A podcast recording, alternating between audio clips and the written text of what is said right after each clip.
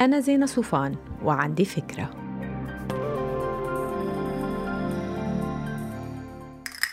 في عادات مشتركة بين الأشخاص المتميزين بنجاحاتهم خاصة لما بيتعلق الأمر بتنظيم الوقت والنظرة للزمن.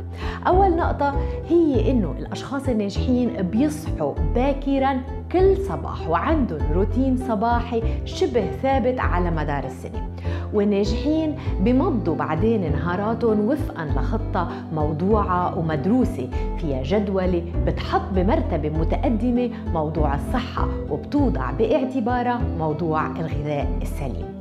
خلال اليوم بيحرصوا الأشخاص المتميزين بنجاحهم على تخصيص وقت يمكن 15 دقيقة يمكن 30 دقيقة من أجل التأمل المركز. بهاي الدقايق بيصفوا ذهنهم بيظهروا من تفاصيل نهارهم وبيتذكروا الصورة الكبيرة لأهدافهم الواسعة. وما في حدا بيخلى نهاره من وقت لجلسة اجتماعية أو ما شابه.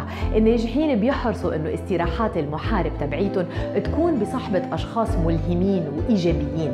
والأشخاص الناجحين بيتعاملوا مع الوقت على أنه عملة نادرة وبيصرفوه بحساب وبكتير من الوعي وبيكونوا حاضرين بحياتهم ومنتبهين أنهم عم بيعيشوها بكل جوارحهم ومش مقضينا قلقانين على المستقبل. وآخر نقطة هي إنه الناس الناجحين بياخذوا كفايتهم من النوم بتقول الدراسات إنه 89% من أصحاب الملايين العصاميين بيناموا كل ليلة ما بين 8 ساعات و9 ساعات. الخلاصة هي إنه الكيفية اللي بنقضي فيها حياتنا وبنصرف فيها وقتنا هي خيار شخصي.